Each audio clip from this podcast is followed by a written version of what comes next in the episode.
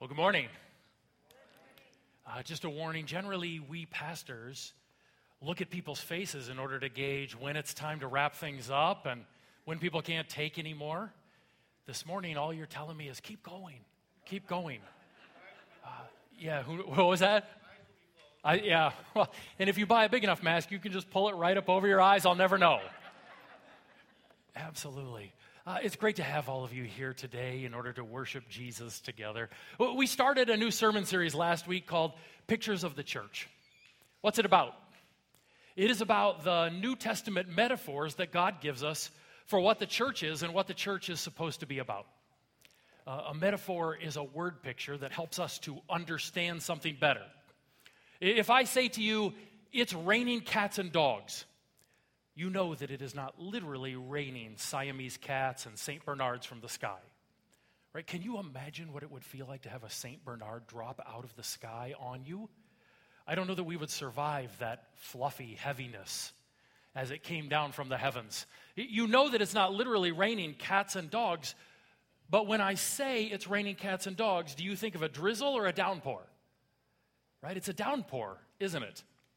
And God uses those kinds of metaphors and word pictures to communicate to us about himself and our relationship to him. So he says things like, I am the good shepherd, and you are my sheep. And that teaches us about who he is and who we are in relationship to him. Or, I am a mighty fortress, and the righteous run into that fortress. It teaches us about who God is and our relationship to him. And in the New Testament, he gives us some metaphors or word pictures about the church that teach us about who God made us to be as his people. What did we look at last week? We looked at the word picture that we are the bride. We're God's bride. And this week, we're going to look at the word picture that we are the body of Christ. What are we supposed to understand from that word picture that we are the body of Christ? Let's start by looking at Romans chapter 12, verses 3 through 8, which is one of the passages in the New Testament that address us as a body. And then we'll pull in a few of the other teachings as we go along. Uh, Romans chapter 12, verses 3 through 8 says this For by the grace given to me, I say to everyone among you not to think of himself more highly than he ought to think, but to think with sober judgment, each according to the measure of faith that God has assigned. For as in one body we have many members, and the members do not all have the same function, so we, though many, are one body in Christ, and individually members one of another. Having gifts that differ according to the grace given to us, let us use them. If prophecy in proportion to our faith, if service in our serving, the one who teaches in his teaching, the one who exhorts in his exhortation, the one who contributes in generosity, the one who leads with zeal, the one who does acts of mercy with cheerfulness. Now, this morning, I am not going to go through all of the different gifts that are listed in this passage or in the rest of the New Testament. There is some exploration of spiritual gifts we do as a part of our Discover class. But this morning, I'm going to focus in instead on the general truths that we can understand from this word picture that God gives us when He calls us His body. What does He teach us?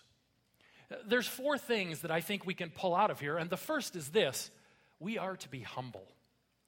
As a part of God's body, uh, one of millions of parts of God's body, we are to be humble. And in order for the body to function correctly, we need to be a humble group of people.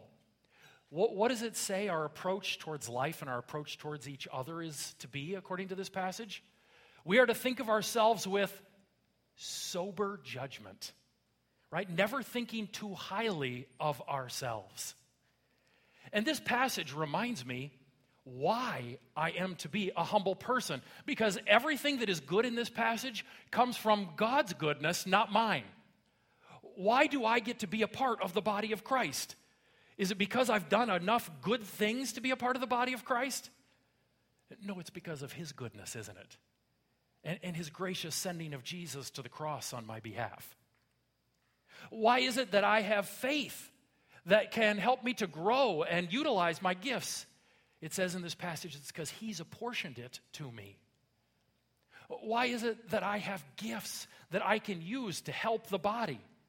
It's because of His goodness. He's given us those gifts. I haven't gone out and grabbed them, I haven't earned them. He's given those gifts to us. As a matter of fact, the phrase spiritual gift in the New Testament in the Greek is literally grace gift because He has apportioned it to us as He sees fit. And so everything that is good is because of His goodness, not my goodness, and it is a reminder to be humble, not, not to think of myself more highly than I ought. As a matter of fact, Philippians 2 says that I am to consider others as what? Better than myself. Now, the Bible also tells us that each and every human being struggles with temptations towards the opposite of humility, which is what? Pride. That's right. It's pride. In pride, we think of our way of doing things as the right way of doing things. I have a silly example from my own marriage.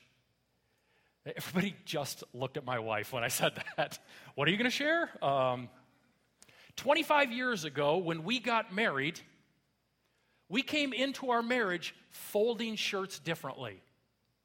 I don't know how that wasn't caught during premarital preparation or how we've made it through 25 years, but we came into our marriage folding shirts differently. Now, I brought a shirt with me in order to show you the ways that we fold shirts because I'd really like you to vote and determine who's right this morning.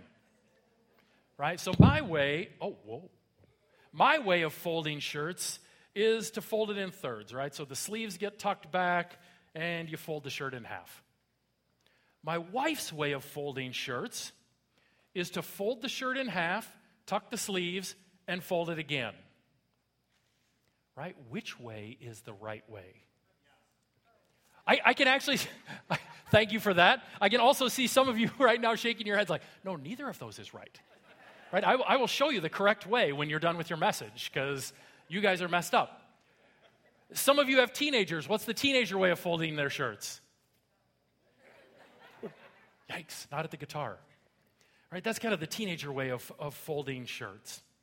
For 15 years, anytime I folded shirts, I did it my way, and I insisted that my way was the right way and that Erica's way was the wrong way. And then, one day, clearly when I was by myself, I decided to try and fold a shirt her way. And you know what I found? I liked it better. It was easier. I could pull it off better than the trifold. And I converted. After 15 years, I converted. Right? So, wives, if you're having one of those struggles about something silly with your husband, there is hope. Hope. After 15, 20, 25 years, they may convert and see it your way. I can see a few wives out there going, Nope. It's been 25, 30, 35 years, still no. yeah, absolutely. Nope, not going to happen. No? Oh, man. In pride, we think the way that we do things is the right way to do them. More than that, in pride, we think that the strengths that we have are the best strengths to have. If I'm good at administration but not particularly great with people, then what's the most important thing about being a part of an office setting? That we all function well and administrate things right and management goes well. And yeah, there's some nice things with people, but we'll let other people deal with that. But if I'm great with people and lousy with administration, then those administration people, I refer to them as detail people. And it's all about relationships. Because whatever strengths we have, those are the right strengths to have, right? That's what pride says. In pride, we also just think of ourselves too much, period. Instead of our thoughts primarily being about God and others, in pride, we think about ourselves. And we're all tempted towards that, that sin of pride. I want to encourage all of you to think about what it is that characterizes your life right now. Is it humility or pride? Think about the ways that you have communicated with people, ways that you have made declarations, ways that you've posted on social media related to the hot button issues of our day. Did you know there were some hot button issues in our day? There's a couple out there. Right now, think about the way that you've been communicating or the way that you've been posting if people look at that, would they say that's primarily characterized by humility or primarily characterized by pride? Because Jesus says, My people and my body are to be characterized by humility. They're to be a people who don't think too highly of themselves, who consider others better than themselves. Maybe even a people who value listening more than declaring. God says, I want my people to be a humble people. That's the first thing that we see here when we recognize that we are a part of a body and that He has graciously brought us into it. We boast only in Him and what He has done on our behalf. Now, the second thing that we see when we see that we are a body is this that we submit to Jesus as the head of this body. We are a body, like a human body. Some of us are hands, this passage says. Some of us are feet or toes. But ultimately, who is it that is the head? Who's the brains of this operation? It's Jesus. Colossians chapter 1, verse 18 says, And he, Jesus, is the head of the body, the church. He is the beginning and the firstborn from among the dead, so that in everything he might have supremacy. We're parts of the body, but Jesus is the head. And what is the relationship between the head and a part of the body? The head tells that part of the body what to do, and it doesn't. Isn't that how the relationship works? If I come up to you after the service and I haul off and just slap you, can I blame my hand for that? Oh, I hate when it does that. It just has a mind of its own. Well, no, it doesn't have a mind of its own, does it? That's not the way the body works. The head gives the parts of the body orders, and they carry them out. And what does this teach us about us as the body of Christ? Ultimately, it is Christ who has supremacy above all things. He is the head, and everything that we do, every decision that we make, and every declaration of our lips is motivated by Jesus, what he would have us do, and what his word teaches us. That's what it means to have Jesus as head. Right? He, he ultimately dictates and is supreme over every declaration that we make and every decision that we make in life. A couple of months ago, there was a church that made a decision to do something that the government had told churches not to do. They sent a letter out to all of the people at their church in order to say, we're making a decision to do something that the government has told us not to do. Now, you could make a biblical case for the decision that they were making, but they didn't. Instead of sharing in the letter what Jesus had called them to do or what Jesus would do in this situation, or the principles of Scripture that related to that particular decision and how they were interacting with those principles, what they shared with people were we're frustrated. We want to do something different, and we have rights. And in the midst of that, what they communicated to their people was that the Bible is a nice book for that short Sunday inspiration that we give you. But when it comes to your actual decision making, it's okay to be motivated primarily by your frustrations, your wants, and your rights, rather than by the principles of the Word of God and what Jesus is calling us to. As a church, we want to be all about Jesus as our head, so that every action that we take, every declaration that we make, is all about what He has taught us and how those principles interact with everything that we're doing in life. Uh, you, you, can tell whether someone has Jesus as their head right now around those hot button issues, can't you? Uh, uh, people are making statements, they're making declarations, they're posting on social media, and you can tell if Jesus is the head in a person's life by what they're posting. Because if Jesus is the head, then ultimately the declarations that we make and the postings that we're doing are all going to be about what Jesus' word teaches us and how it applies to those particular situations and what Jesus would do in those particular situations. And if our declarations and our postings are about our frustrations and our wants and our rights, then maybe something else is the head in our life. Right? Jesus has called his body to submit to him as head in absolutely everything.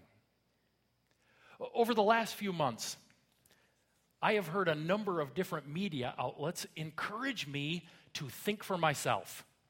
Maybe you've heard those same encouragements. Think for yourself. And at first, that sounds like wise counsel, doesn't it? Until we begin to process the scripture and we think of all of the warnings that we get about being wise in your own eyes, or the problems that took place in the book of Judges when everybody did what was right in their own eyes.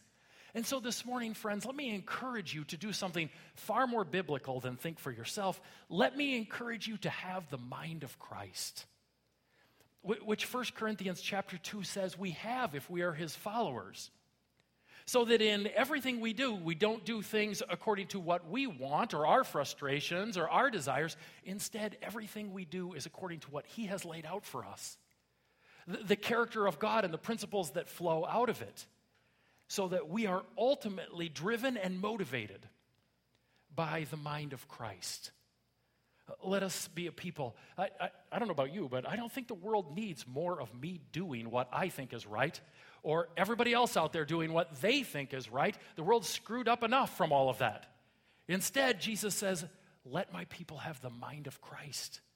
Uh, let my people follow after my teaching and my principles in absolutely everything that they do. We want to submit to Jesus' head as the body. That means all of us, as followers of Jesus at Friendship Church, that means individually, as members of the body. We submit to him as head in absolutely everything. Which brings us to the third point. We submit to him as head, and we recognize we are all different parts of the body. Some are hands, some are toes, someone out there is a knee, I suppose. Someone's the back of the knee where that sweat builds. I'm sorry about those people. Right? We celebrate that God makes us different. That's part of what this teaching about the body is all about. God's made us different, and we celebrate the fact that God has made us different. That's what uh, this idea of us all being a different part of the body and functioning differently communicates to us. Now, I need someone to help me illustrate this principle physically. Do I, do I have a volunteer out there who would be willing to participate in an egg toss with me? Anyone? Anyone? Oh, are you sure? You ready? You want to come up a little closer? Should we do this a little closer? Yeah, will this be fun? Okay, so here's, here's what we're going to do I'm going to throw you the egg, and you're going to catch it with your hands. Is that okay? You ready? Yeah? Are you sure? Okay, I'll do the very best I can. I'm getting kind of nervous here as we stand. I hope this makes it to you. Okay, I'll throw it on the count of three, and then you're going to catch it. You ready? One, two, three. Nice! Hey! Nice job. You can keep the egg if you want it. Yeah, it's actually hard boiled, right? So uh, I'm probably not supposed to give out food to anyone. Sorry, that's against the rules. Uh, so you can, I don't know, throw it in your yard or something. Use it as a baseball. Now, would she have been nearly as interested if instead of catching the egg with her hands, I had asked her to catch the egg with her nose? Right? That, that would be more challenging, wouldn't it? Shelby, do you want to catch an egg with your nose? I have an extra one that's already broken. No, not so much. Right? W- why? Because the hands are, are a natural part of the body to catch something, whether we're talking about eggs or a ball or a frisbee, the nose less so. But if you're on your way home today and you want to stop to literally smell the roses, would you rather do that with your hand or with your nose? Right? God made the nose for that purpose. And the teaching of this passage is you guys, we're all different. We have different backgrounds, we have different talents. And as this passage emphasizes, we've been given different gifts by God. And we are not to look down on others because they have different talents and gifts than we have. 1 Corinthians 12 21 says, The eye cannot say to the hand, I have no need of you, nor again the head to the feet, I have no need of you. We're not to look down on other people because their talents and gifts are different than our own. Uh, the Kansas City Chiefs are the defending Super Bowl champions. Do we have any Kansas City Chiefs fans in here? Okay, good. All right. uh, we, we are cleansed. That's wonderful. Right? The, the Kansas City Chiefs are the defending Super Bowl champions, and they have a quarterback named Patrick Mahomes who is a genius when it comes to throwing the ball. He puts the ball where it needs to be, when it needs to be there, and he just got a boatload of money for being able to do that.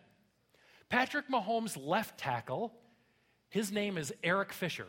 He's 6'7, 320 pounds. And he blocks those defensive linemen that want to kill Patrick Mahomes.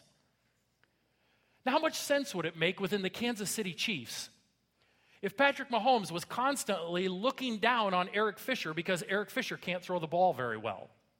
Or if Eric Fisher was constantly looking down on Patrick Mahomes because Patrick Mahomes can't block 300 pound charging defensive linemen. It wouldn't make any sense. And it would kill team unity in some sense if everyone was just looking down on each other because they don't have the gift and talent that I have. Instead, they recognize we got different gifts and talents. They're all usable for the good of the team, and they strive to use them to the best of their ability. And so we never look down on somebody else because their talents and gifts are different than ours. We also don't look down on ourselves because our talents and gifts aren't the same that somebody else has. There might be a temptation for us to say, Whoa, look at the talents and gifts that that particular person in the body of Christ has. If only I had those talents and gifts. Right? But God doesn't want us to do that. Eh, eh, what, what sense would it make if Patrick Mahomes stood around all this next football season. Let's pretend for a minute we're going to have a football season. And he stood around all of this next football season just frustrated and pouting because he wasn't good at blocking 300 pound linemen. Right? That wouldn't make any sense. That would ruin the Chiefs as a team. Instead, he accepts the gifts that he has been given and he uses them to the very best of his ability for the sake of the team. 1 Corinthians chapter 12 verses 14 through 20 say, For the body does not consist of one member, but of many. If the foot should say, Because I'm not a hand, I do not belong to the body, that would not make it any less a part of the body. And if the ear should say, Because I'm not an eye, I do not belong to the body, that would not make it any less a part of the body. If the whole body were an eye, where would be the sense of hearing? If the whole body were an ear, where would be the sense of smell? But as it is, God arranged the members of the body. I'm sorry, who arranged the members of the body? right? God arranged the members of the body, each one of them as He chose. If all were a single member, where would the body be? As it is, there are many parts, yet one body. We recognize that these are grace gifts. God has given, to, God given them to us as He sees fit for the sake of the good of the body. And, and everyone in here is ready to acknowledge right now, aren't we, that God probably knows what He's doing. Anyone? Anyone ready to acknowledge that? He probably knows what he's doing, and he's the one who puts these gifts in place for us. And so don't look down on yourself because you don't have somebody else's talents and gifts. Celebrate because God has given you exactly what this body needs in order to fully operate the way that He's designed it.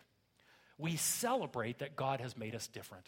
And finally, we get in the game. Uh, every one of us have been given di- different backgrounds, talents, and gifts. We've been given those so that we can get in the game and participate fully. If I can mix my metaphors, get in the game, participate fully as a member of the body so the body can function the way that God designed it to function. What if Eric Fisher, that left tackle for the Chiefs, came out this next season and said, You guys, life's just been kind of crazy right now.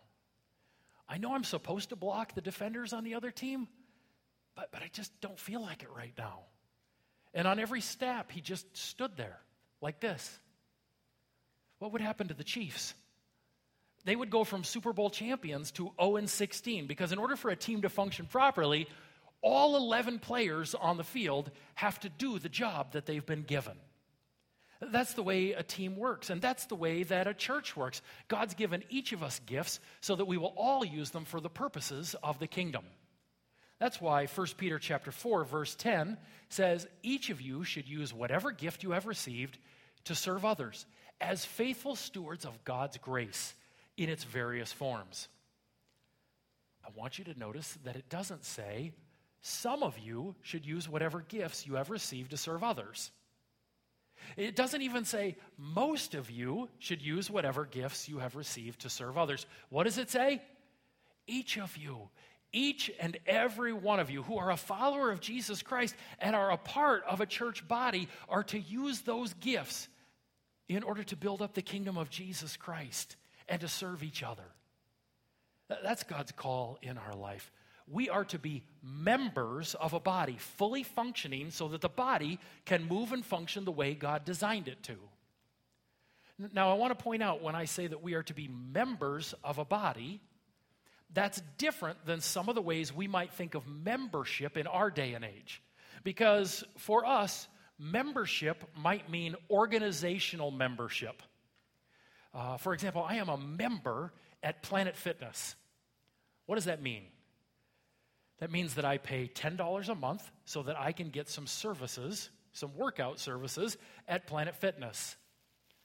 Workout services, I don't, yeah, okay, don't use as often as I should, but those services are available to me, right? Because I am a member. Another sense of organizational membership as we experience it today is some people become members of a club or a group so that they can have a say or a vote because members have a say or a vote. That's kind of modern organizational membership. And as soon as the church starts to think about membership like that, pay your dues so you can get some services, uh, become a member so that you can have a say or get a vote. That, that's the death knell of a church because that isn't the way that God has called us to be a part of members of a body. Uh, when God describes membership in the New Testament, it's membership like this you're a knee, you're a foot, you're a hand.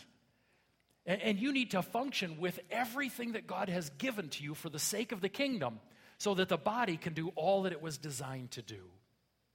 Every member working in unison so that we as a team can get a win. Right, now, what, what does a win look like for Friendship Church? It's uh, easy to tell if the Chiefs get a win on a Sunday afternoon. What does a win look like for Friendship Church? A win looks like us sitting here a year from now and there being people in the seats who have come to know Jesus Christ as their Savior because we can't wait to tell people about our Lord and Savior who are our friends, who are our family, who are our coworkers. It looks like us living out the character of Christ more and more every day. It looks like us operating in relationships according to the fruit of the Spirit, treating each other with gentleness and kindness and goodness and love. It looks like us ultimately seeking after the mission of Christ to make disciples everywhere we go. That's what a win looks like for us. And God says, in order for us to have that kind of win as a team, each and every person is to use their gifts in order to play on the team. Every person is to play their role as a member of the body, helping us to function the way God has designed us to. And so the question is, what is God calling you to as a member of the body? That's one of the questions on our discussion questions for the day. What is God's Spirit calling you to? How, how is He calling you to carry out uh, service with the gifts and the talents and the background that you have as a part of the body of Christ? Uh, if, if there's a way that God is speaking to you this morning saying, Yeah, you, you need to serve, and you're like, I don't, I don't know what that means, I don't know where. Or maybe you have a very specific way in which God is calling you to serve this morning. Uh, there's a communication card on the seat cluster, and there's a little serve box. You can just mark that. We'd love to help you figure out how God has designed you to serve and where the best places are within the body for you. Uh, and, and, whether you know exactly where you'd like to serve or just want help figuring it out, you can check that box, and we'd love to follow up with you and talk more about that because God has designed each and every one of us to fully participate as a part of His body with the gifts and talents that He has given to us. Let's pray that He would continue to work that through us as a body together. Father, we ask that you would continue to help us to function as the body you created us to be. Lord, work in us, teaching us, strengthening us, so that we can be a people who pour out the gifts and talents you've given for the sake of the kingdom of Jesus Christ. We pray that you would use our words as we share the gospel, as we spread the name of Jesus, that you would use our actions as we serve others and care for each other in order to draw people's attention to the goodness of Jesus Christ. And we pray this for the sake of Jesus' name. Amen.